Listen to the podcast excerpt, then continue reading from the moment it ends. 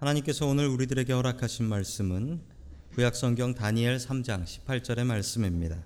그렇게 하지 아니하실지라도 왕이여 우리가 왕의 신들을 섬기지도 아니하고 왕이 세우신 금신상에게 절하지도 아니할 줄을 아옵소서. 아멘. 하나님께서 우리와 함께 하시며 말씀 주심을 감사드립니다. 아멘. 자, 우리 옆에 계신 분들과 인사 나누겠습니다. 반갑습니다. 인사하시죠? 네, 반갑습니다. 인사 나누겠습니다.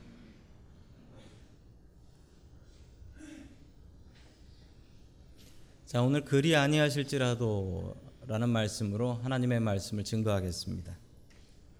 아, 진짜 친구를 알아보는 방법이 있다고 합니다. 2015년에 어떤 단체에서 조사한 통계 자료에 의하면 6.35kg을 뺄 때마다 친구 두 명이 떨어진답니다. 이유가 뭘까요? 살이 빠지면 나의 자신감은 늘어나지만 아, 남의 자신감은 떨어진답니다. 그래서 친구 떨어진대요. 살 빠졌다고 축하는 하지만 속으로는 질투가 생겨서 친구하고 싶지 않다는 겁니다. 아, 그래서 지금 속으로 생각하시기에 아 그래서 내가 친구가 없구나라고 생각하시는 분들 계시지요. 자 다니엘에게는 죽음을 같이 하기로 한 친구 아, 세 명이 있었습니다. 사드락과 메삭과 아벤느고 이 세 친구들의 이야기로 들어가 보도록 하겠습니다. 첫 번째 하나님께서 우리들에게 주시는 말씀은 믿음으로 승리하라라는 말씀입니다. 믿음으로 승리하라. 이 배경으로 나오는 나라가 바벨론이라는 나라입니다. 그리고 배경으로 나오는 왕이 느부갓네살이라는 왕입니다. 이름이 이상하지요? 느부갓네살. 그런데 이 이름이 아주 유명한 이름입니다. 뭐 교회에서 성경에서만 유명한 게 아니라 세계사에서도 아주 유명한 인물이지요. 자, 원래 느부갓네살 2세입니다. 이 사람은 바벨론의 군인이었고 어, 그리고 바벨론의 왕이었습니다. 아버지 죽고 나서 아버지 대신에 왕이 된 사람이지요. 예루살렘을 세 번 공격했고 그리고 BC 586년에 예루살렘 멸망시키고 예루살렘 성전도 무너뜨려 버렸던 사람이 바로 저 느부갓네살이라는 왕이고 그 왕의 모습을 그린 그림이 화면에 나오고 있습니다. 이 사람이 또 유명한 게 하나 있는데요. 여러분 세계 7대 불가사의 빌딩, 불가사 미스테리어스한 빌딩이 있는데 그 중에 하나가 공중 정원이라는 정원이 있습니다. 이 공중 정원이 왜 공중 정원이냐면 뭐 공중에 떠 있는 건 아닌데 7층짜리로 정원을 만들었어요. 그리고 그 정원이 그 저 성벽보다 더 높아요. 그래서 밖에서 멀리서 보면 정원이 공중에 둥둥 떠 있는 것 같은 환상에 빠지게 됩니다. 그래서 이 공중 정원이라고 하는데 이 정원을 지은 사람도 역시 느부갓네살 왕이 되겠습니다. 자, 전 이라크 대통령이었던 사담 후세인이라는 분이 계셨는데 그분이 가장 존경했던 인물이 바로 느부갓네살 왕이었다고 합니다. 그래서 사담 후세인 대통령이 통치하고 있었을 때 이라크에는 이런 그림들이 사방에 많이 붙어 있었습니다. 앞에 있는 사람은 사담 후세인 대통령이고 그리고 저 뒤에 있는 저 어, 하얀 말을 탄 저 사람이 바로 느부갓네살 왕입니다. 즉 느부갓네살 왕을 본받아 바벨론 제국같이 큰 나라를 만들고 싶다라는 소망을 품었던 것이죠. 자, 그 이야기를 배경으로 하시면서 우리 성경 말씀으로 들어갑니다. 다니엘서 3장 1절의 말씀 같이 봅니다. 시작. 느부갓네살 왕이 금으로 신상을 만들어서 바벨론 지방의 두라 평지에 세웠는데 그 신상의 높이가 예순자, 너비가 여섯 자였다. 아멘. 느부갓네살 왕이 신상을 금으로 크게 만들었다고 합니다. 그래서 어디에 두었다? 두라 평지에 두었다. 왜 두라 평지일까요? 한국말이 참 좋습니다. 거기에 두라 그래서 두라 평지라는 거예요. 가뜩이나 날도 추운데 아마 이 신상의 그 신은 느보신이었을 것입니다. 왜냐하면 이 느부갓네살 왕의 이름에 힌트가 있는데 느부갓네살 왕의 이름을 보시면요. 여러분 이 이름의 뜻이 느보신이여 왕좌를 보호하소서 혹은 느보신이여 국경을 보호하소서 이런 의미가 있기 때문에 그렇습니다. 느부갓네살의 전 느부가 느보 왕의 느보의 뜻인 거예요. 자, 그 크기가 대단했다고 합니다. 여러분 위로는 예순자, 60자라는 거죠. 그리고 어, 옆으로는 여섯 자라고 합니다. 여러분 그러면 이 길이가 어느 정도 되냐면요. 한 자가 한 45cm 정도가 되거든요. 그러니까 두 자가 한 1m 정도 생각하시면 됩니다. 자, 그러면 위로 30m, 옆으로 3m짜리입니다. 그걸 금으로 만들었대요. 이야, 보기만 해도 대단할 것 같습니다. 별로 안 놀라시는 것 같아서 그 비교하실 수 있을 만한 그 동상 하나를 준비했습니다. 예, 보기에 불쾌하시더라도 예, 참으시고 23m짜리 동상입니다. 23m짜리인데 자 북한 만수대에 있는 김일성 김정일 동상입니다. 저게 23m에 앞 밑에 사람 보이십니까? 밑에 사람 정말 개미만하게 보이시죠? 얼마나 저 앞에 가면은 사람이 주눅이 들겠습니까? 저기에 인민들 모아놓고 또 외국인들도 저기다 가서 예, 절하게 한다고 합니다. 참 안타까운 상황입니다. 우리가 북한을 위해서 간절히 기도해야 될 것입니다. 계속해서 2절의 말씀 같이 봅니다. 시작. 느부갓네살 왕이 전령들을 보내서 지방 장관들과 대신들과 총독들과 고문관들과 재무관들과 판사들과 법률가들과 지방 모든 관리들을 느부갓네살 왕이 세운 신상의 제막식에 참석하게 하였다. 아멘. 자, 이렇게 신상을 만들고서 정말 많이 불렀는데 높은 사람들과 특별히 지방에 있는 사람들을 많이 불렀습니다. 지방에 있는 사람들을. 왜 지방에 있는 사람들을 부르냐면요. 이 나라가 커서 지방에서 오려면 너무 오래 걸립니다. 그럼에도 부른 이유가 있지요. 그 이유는 이 바벨론이라는 나라가 한 민족으로 이루어진 나라가 아니었습니다. 여러 민족, 멀티레이셜한 나라였던 것이죠. 자, 그리고 심지어 민족도 달랐고 언어도 달랐습니다. 여러분, 우리가 사는 미국은 민족은 달라도 언어는 같지 않습니까? 물론 우린 지금 한국말을 쓰지만 어쨌든 밖에 나가면은 영어 써야 되지 않습니까? 근데 이 나라는 그렇지 않았다라는 거예요. 이 나라는 민족도 다르고 언어도 다른 즉 이 왕이 가서 정복을 하고 나면은 그 나라 민족을 식민지로 만들고 그러면 그 식민지 민족들이 바벨론이라는 나라가 되는 것이었습니다. 민족도 다르지, 고향도 다르지, 언어도 다르니 이걸 어떻게 하나로 만들겠습니까? 딱 하나 생각해낸 게 그래 한 종교를 가지면 되겠네, 한 신을 믿으면 되겠네 라는 생각으로 신상 앞에서 어, 지방의 지도자들을 모아서 절을 하게 했던 것입니다. 자, 그리고서 이렇게 왕이 명령을 내리죠. 우리 6절의 말씀 계속해서 봅니다. 시작. 누구든지 엎드려서 절을 하지 않는 사람은 그 즉시 불타는 화덕 속으로 던져 넣을 것이요. 아멘. 자, 노란 글씨로 된 게 있습니다. 즉시. 저건 왕이 내린 명령입니다. 왕이 내린 명령은 그냥 그대로가 법이 되지요. 누구든지 즉 높은 사람이나 낮은 사람이나 지휘고하를 막론하고 엎 드려서 절하지 않는 대충 절하는 척하면 안 되고 엎드려서 절을 해야 돼요.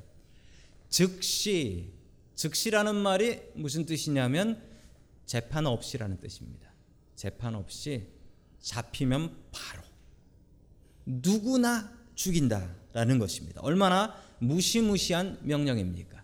자, 계속해서 8절의 말씀 같이 봅니다. 시작. 그때 이 일과 관련해서 어떤 점성가들이 나서서 유다 사람들을 고발하였다.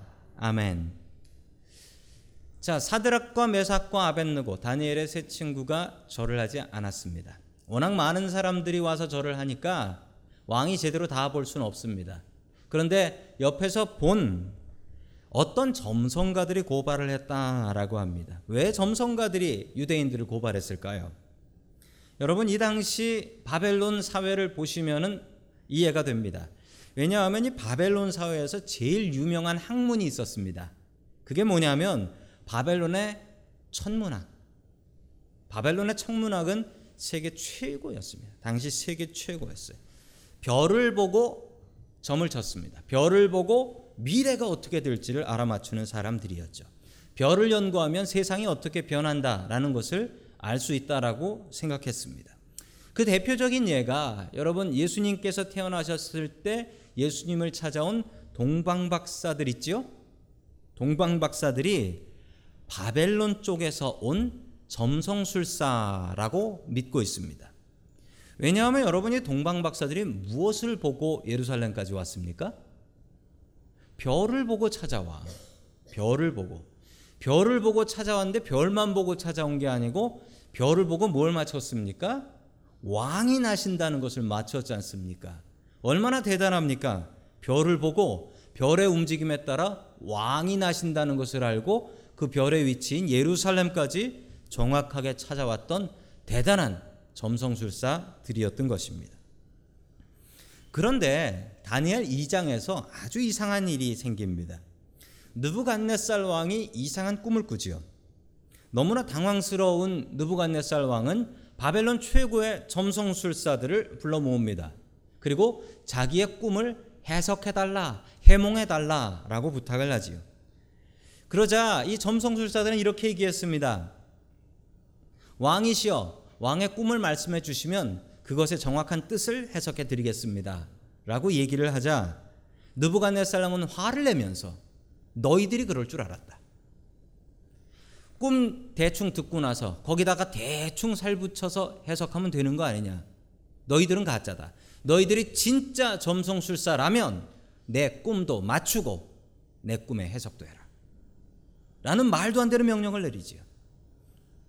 점성술사들은 그 꿈을 감히 해석할 수가 없었습니다. 감히 엉터리로 얘기하다가는 바로 죽음을 당할 테니까요.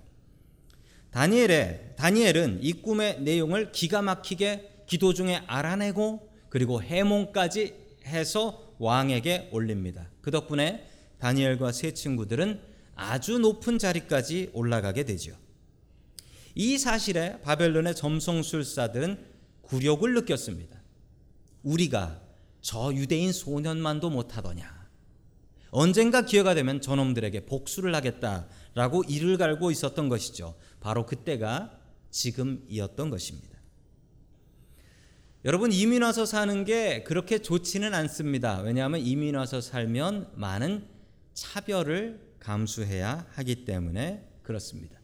감사하게도 우리가 사는 이 미국 땅은 아, 이민 오기 참 좋은 땅입니다. 왜냐하면 별로 박해가 없습니다. 아니요. 오히려 교회 다니는 사람들 존중해 줍니다. 특별히 교회에게 그렇습니다. 여러분 교회는 헌금이 들어와도 그 헌금에 세금 내지 않습니다. 교회는 non-profit organization이어서 면세 혜택을 받죠. 세금 내지 않습니다. 참 감사한 일이죠. 아, 저는 세금을 냅니다. 예, 목사인 저는 세금을 내지만 아, 교회는 면세 혜택을 주는 것입니다. 그런데 여러분 세상이 교회를 박해할 때가 있습니다. 박해할 때가 참 많았지요. 우리 한국도 그런 적이 있었습니다. 일제시대 때 일본 사람들이 우리나라를 식민지로 만들었을 때 교회 다니는 사람들은 박해를 받았습니다. 1938년 9월에 있었던 일입니다. 1938년 9월.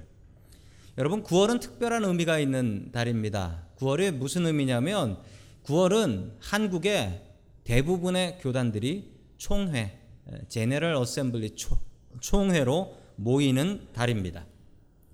그 당시 대한예수교 장로회, 우리 장로교 측은 평양 서문외 교회라는 교회에서 제 27차 총회를 열고 있었습니다. 그런데 이 총회를 여는데 이 총회를 여는 교회 밖에 수백 명의 일본 경찰들이 중무장을 한 채 지키고 있었고요. 그리고 심지어 총회를 하고 있는 이 성전의 맨 앞자리에 일본 경찰들이 칼을 차고 있었습니다.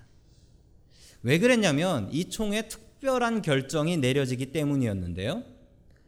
아, 일본 신사참배, 신사참배를 기독교인들은 우상숭배다라고 해서 안 된다, 못한다라고 가르쳤는데 바로 그날 27차 총회에서 신사참배를 정하는 날이었기 때문이었습니다. 교회 다니는 사람들이 일본 우상인 신사 참배를 해야 하는 것입니까? 아닙니까? 당연히 성경은 하지 말라고 가르치지요. 그런데 정말 안타깝고 한심하게도 그 당시에 목사님들, 그 당시에 장로님들, 일본 경찰들이 무서워서 여기에 모여서 투표를 하는데 신사 참배를 해야 한다는데 동의 있습니까? 그랬더니 한 분이 동의를 하고 재청 있습니까? 라고 했더니 한 분이 재청을 하고 가하시면 예하시기 바랍니다. 그리고 예스만 물어보고 아니면 아니요 하십시오를 묻지 않았어요. 가하시면 예하십시오라고 하니 사람들이 예하지요. 반대할 사람들이 아니면 아니요 하십시오라는 걸 기다리고 있는데 만장일치로 통과되었습니다. 이렇게 선포해 버렸어요. 이런 불법이 어디 있습니까? 그 당시 참석했던 선교사님들 20명이 불법이요. 말도 안 됩니다라고 소리를 질렀지만 어쩔 수 없이 한국 목사님들, 장로님들 때문에 신사참배가 결정이 돼 버렸습니다. 참 부끄러운 역사지. 여러분께서 만약 그 자리에 교회 대표로 앉아 계셨다면 여러분들은 목 내놓고 아니요, 안 됩니다. 그건 우상 숭배요. 라고 말씀하실 수 있었겠습니까? 여러분, 지금 우리가 살고 있는 미국은 교회법하고 세상법이 그다지 충돌을 하지 않습니다. 그러나 여러분, 세상법과 교회법이 완전히 다르면 여러분 어떻게 하시겠습니까? 무엇을 따르시겠습니까? 교회 다니는 사람들이 법 잘 지켜야지요. 그런데 세상법이 교회 나가지 말고 하나님 믿지 말라고 한다면 여러분 그러면 어떤 법을 따라가시겠습니까? 교회 다니면 감옥 가게 된다면 여러분 어떻게 하시겠습니까? 여러분 그 정확한 답을 사도 베드로가 주고 있습니다. 우리 사도행전 5장 29절의 말씀 같이 봅니다. 시작. 베드로와 사도들이 대답하였다. 사람에게 복종하는 것보다 하나님께 복종하는 것이 마땅합니다. 아멘. 다니엘과 세 친구는 이 말씀에 순종했습니다. 하나님의 말씀에 순종했던 것이지요. 하나님의 말씀과 세상 법이 어긋난다면 맞지 않다면 여러분 우리가 아무리 손해를 보고 심지어 감옥 간다 할지라도 여러분 우리가 따라야 될 것은 하나님의 법입니다. 하나님의 법이에요. 세상이 어떻게 변하고 세상이 어떻게 바뀔지 모릅니다. 여러분 세상은 변하고 세상은 바뀝니다. 이 무서운 느부갓네살 왕, 이 왕이 어떻게 되는 줄 아십니까? 다니엘서 뒤에 보면요. 이 왕이 왕에서 쫓겨나 가지고요. 들판에서 짐승들하고 풀 뜯어 먹습니다. 7년 동안. 여러분 사람은 변합니다. 사람은 바뀝니다. 여러분 우리의 삶의 기준 바로 세워야 됩니다. 그 기준이 무엇이 되어야 합니까? 변하는 기준이 아닌 하나님을 우리의 삶의 기준으로 해야 할 것입니다. 확실한 삶의 기준을 세우십시오. 여러분 믿음은 우리가 신앙생활을 한다는 것은 크리스찬으로 산다는 것은 믿음을 기준으로 하고 매일매일 선택하며 살아가는 것입니다. 여러분은 그 믿음을 가지고 오늘 교회에 나오시는 것을 선택하셨습니다. 여러분 우리의 삶에 크고 작은 수많은 선택이 있습니다. 여러분 그 기준을 무엇으로 할까요? 돈으로 할까요? 명예로 할까요? 여러분 하나님이 우리의 삶의 기준이 되어야 합니다. 때로는 하나님 때문에 부끄럼 당하고 때로는 하나님 때문에 손해 보고 때로는 하나님 때문에 억울한 일 당해도 하나님께서 이거 다 알아주시고 갚아 주시겠거니 여러분 믿음으로 승리하십시오. 믿음을 내 삶의 기준으로 삼고 이 인생이라는 전투 속에서 승리하는 저와 여러분 될 수 있기를 주님의 이름으로 간절히 축원합니다. 아멘. 두 번째 하나님께서 우리들에게 주시는 말씀은 그리 아니하실지라도의 믿음을 가지라라는 말씀입니다. 그리 아니하실지라도의 믿음을 가지라. 자, 우리 다니엘서 3장 15절의 말씀 같이 봅니다. 시작. 지금이라도 너희가 나팔과 피리와 검은고와 사현금과 칠현금과 풍수 등 갖가지 악기 소리가 날 때에 내가 만든 신상에서 엎드려 절할 괜찮다. 그러나 그렇지 않으면 즉시 불타는 용광로 속에 던져 넣을 것이다. 어느 신이 너희를 내 손에서 구해낼 수 있겠느냐? 아멘. 느부갓네살 왕이 다니엘과 세 친구들을 참 아꼈던 것 같습니다. 왕이 말을 한 게 있는데 누구든지 전환하면 즉시 잡아서 풀목불에 집어 넣는다 그러지 않았습니까? 근데 왕이 자기 말을 어깁니다. 왕이 자기 말을 어겨요. 여러분 자기 말을 어길 어겨서라도 살리고 싶은 사람들이었던 거죠. 왜냐하면 여러분 세상에 어떤 사람이 다른 사람 마음 속에 있는 꿈을 알아낼 수 있겠습니까? 여러분 그런 사람 있으면 친하게 지내고 싶지 않겠습니까? 이런 사람을 부하로 쓰면 감히 누가 그 앞에서 거짓말을 하겠어요? 그 속에 무슨 생각하고 있는지 확 잡아내 버릴 텐데. 신상에 절하지 않은 사람을 바로 죽이라고 명령했지만 다니엘과 세 친구들의 재주가 너무 아까워서 될 수 있으면 살려두고 싶었던 것입니다. 두 번째 기회, second chance를 줍니다. 이제라도 내가 잘못했습니다라고 하며 이 신상에다가 절을 하면 살려줄게. 여러분 왕이 이 정도까지 배려해주면 그 정성에 감동해서라도 절 한번 해줘야 되는 건가요? 여러분 그러나 새 친구들은 절대 타협하지 않습니다. 신앙에 대해서는 절대 타협하지 않아요. 여러분 이세 친구들의 신앙을 본받으십시오. 왕이 와서 이런 얘기를 한다 할지라도 여러분 타협하지 않는 믿음 갖고 살아가는 저와 여러분들 될 수 있기를 간절히 축원합니다. 아멘. 계속해서 17절의 말씀 같이 봅니다. 시작. 불 속에 던져져도 임금님 우리를 지키시는 우리 님이 우리를 활활 타는 화덕 속에서 구해 주시고 임금님의 손에서도 구해 주실 것입니다. 아멘. 임금님한테 단단하게 얘기합니다. 우리를 저 불구덩이에 집어 던져도 우리는 하나님께서 구해 주실 것이며 그리고 지금 우리를 죽이려고 하는 하나님을 대적하는 임금님의 손에서도 우리를 구해 주실 것입니다. 라고 정말 죽을 작정하고 순교할 작정하고 왕한테 이런 얘기를 합니다. 여러분 도대체 이 큰 믿음이 어디서 오는 것일까요? 이 소년이 포로로 바벨론에 붙잡혀간 이 소년들이 도대체 어떻게 이렇게 큰 믿음을 갖고 살 수 있었던 것일까요? 여러분 믿음은 눈사람을 만드는 것과 같습니다. 우리 사는 샌프란시스코에서는 눈사람을 못 만들죠.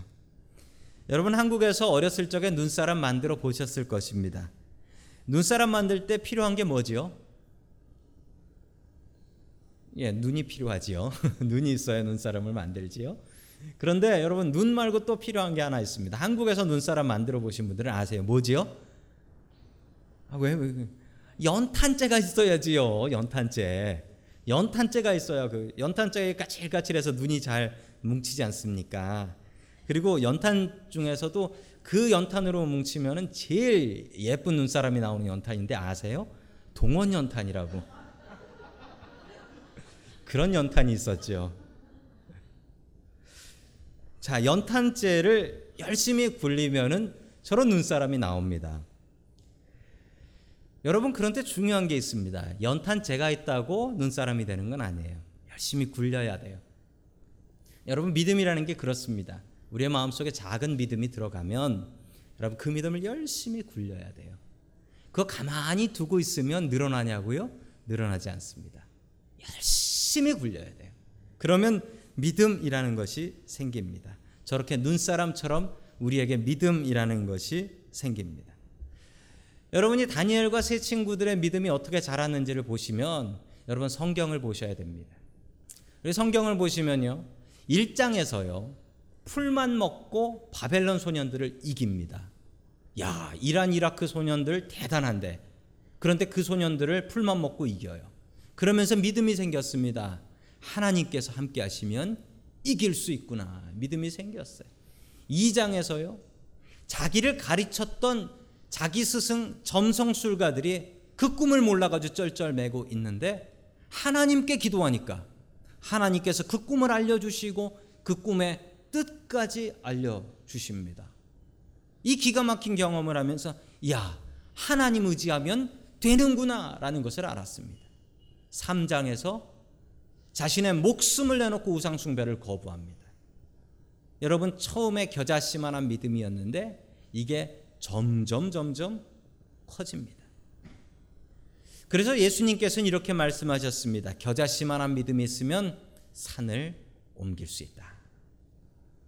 여러분 믿음은 이렇게 자꾸 자꾸 커져야 됩니다. 여러분의 믿음도 이 소년의 믿음들처럼 점점 더 커질 수 있기를 주님의 이름으로 간절히 축원합니다. 아멘. 자, 계속해서 18절 말씀 같이 봅니다. 시작. 그렇게 하지 아니하실지라도 왕이여 우리가 왕의 신들을 섬기지도 아니하고 왕이 세우신 금신상에 절하지도 아니할 줄을 아옵소서. 아멘. 이 세 친구들한테는 두 개의 믿음이 있었습니다. 첫 번째 믿음은요. 하나님께서 나를 살리실 수 있다. 이까지 왕 별거 아니다. 이까지 풀무불 별거 아니다. 하나님께서 원하시면 살릴 수 있다. 이걸 믿었어요. 그런데 또 하나의 큰 믿음이 있었습니다.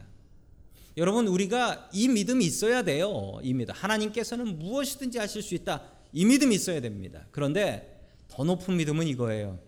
하나님께서 우리 안 살리셔도 우리는 하나님 배신하지 않는다. 하나님께서는 우리를 살리실 수 있는 능력이 있지만 만약 우리가 여기서 죽어서 천국 가야 된다면 우리는 아멘 할렐루야 하면서 천국 가겠다. 나 태워 죽여도 하나님은 하나님이시다. 여러분 이 믿음까지 가지고 계셔야 합니다. 보통 우리는 앞에 믿음만 갖고 삽니다. 하나님은 전지전능하셔서 못하시는 게 없어. 여러분 그러나 하나님께서 내 기도 응답 안 해주면 하나님 원망하고 불평하지 않습니까?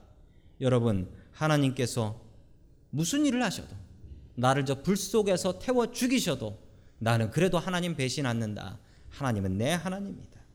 이게 믿음입니다. 여러분 믿음은 어디에서 구별이 되냐면 믿음은 어려울 때 구별이 됩니다. 여러분 진짜 친구요. 진짜 친구는 내가 잘 되고 잘 나갈 때 친구가 진짜 친구가 아니고 내가 망해서 길에 나 앉아서 노숙자가 돼 가지고 야 친구야 나 하루만 좀 재워 줄래 해서 재워 주는 게 친구입니다. 친구는 내 힘들고 나 망했을 때 친구가 진짜 친구입니다. 여러분 그리 아니하실지라도의 믿음이 진짜 믿음입니다. 주는 것 잘 받는 게 그게 어찌 믿음이겠습니까? 하나님께서 거절하시고 거부하시고 너 이제 죽어야겠다 라고 할 때도 감사합니다. 아멘 하면서 따라갈 수 있어야 그게 믿음 아니겠습니까? 한국 초대교회 이야기입니다. 한국 초대교회 때 목사님들이 별로 없었습니다. 그래서 어떻게 예배를 드렸냐면 목사님이나 선교사님이 주일 예배를 돌아가면서 예배를 설교를 했어요. 아침 일찍 어느 교회, 그 다음은 어느 교회, 그 다음은 어느 교회 돌아다니면서 선교사님들이 설교를 하셨습니다. 자 그러면은 윅데이스 평일에는 누가 새벽 기도는 누가 인도를 하냐면 목사님이 안 계시니까 조사라는 사람이 있었습니다. 조사 그냥 어시스턴트죠. 이 사람은 신학생도 아니고 신학교를 다닌 것도 아니고 그냥 평신도 중에 믿음 좋고 중요한 게 있습니다. 글씨를 읽을 줄 알아야 돼. 글씨를. 왜냐하면 성경을 읽어야 되기 때문에 글씨 읽을 줄 아는 사람을 조사로 썼습니다. 그리고 성경이라고는 교회에 단 한 권, 집에 성경 있는 사람도 없어서 성경을 아는 사람이 별로 없었다라고 합니다. 제가 다니던 교회 목사님의 그 아버님이 그 일제 시대 때 조사하셨습니다. 새벽 기도를 드리는데 몰래 일본 순사한테 걸리지 않으려고 몰래 눈치 보면서 새벽에 예배를 드리러 갔는데 졸린 눈을 비비고서 어, 새벽 기도 때 성경 말씀을 읽는데 뭐 눈이 침침하고 옆에 그 호롱불 하나 자그마한 등 하나 켜놓고 보니까 이 성경이 잘 안 보이는 거예요. 예, 시편 23편을 읽는데 옛날 성경 아시죠? 세로로 써져 있고 한자 있고 띄어쓰기도 안 돼 있어요. 이거는 읽는 사람이 알아서 띄어 읽어야 되는 거죠. 그런데 그때 그 시편 23편을 이렇게 예, 이분이 읽으셨습니다. 뭐라고 읽었냐면 여호와는 나의 목 자르시니 내가 부족함이 없으리로다. 이렇게 읽고 나서 본인이 당황스러운 거예요. 잘 보이진 않고 이 이북분이신데 목사님 아버님이 이북분이셨는데 이렇게 말씀하셨답니다. 거저 여호와께서 내 목을 자르시더라도 내게 부족함이 없습니다. 이러다 옆에 있던 같이 기도하러 오셨던 분들이 내도 내도 그러면서 아멘을 하더랍니다. 여러분 우스운 이야기이지만 우습지 않은 이야기입니다. 당시 나라 잃고 예수 믿으면 붙잡혀가는 일제 시대 때이 아멘은 자기 목숨 내놓고 주님께서 내 목을 자르셔도 나는 할렐루야 아멘입니다. 이분들이 믿음을 지금까지 지켜오신 것입니다. 그 믿음의 씨가 지금 우리의 교회까지 온 것입니다. 여러분 이 믿음이 진짜 믿음입니다. 그리 아니하실지라도의 믿음. 여러분 여러분들이 마음속에 바라고 있는 기도 제목 하나님께서 아시고 하나님께서는 그 기도 제목을 응답하실 능력 있으십니다. 다 들어주실 수 있습니다. 그러나 여러분 하나님의 뜻이 더 깊으셔서 그것을 안 들어주는 게 뜻이라면 여러분 우리는 그리 아니하실지라도 감사할 수 있어야 합니다. 다니엘은 그리고 그의 친구들은 이 믿음을 갖고 있었습니다. 그랬더니 세상에 무서울 게 없었습니다. 죽는 게 안 무서운데 뭐가 무섭겠습니까? 여러분 그리 아니하실지라도의 믿음을 가지고 세상 속에 나아가 담대히 싸워 이기는 저와 여러분들 될 수 있기를 주님의 이름으로 간절히 축원합니다. 아멘.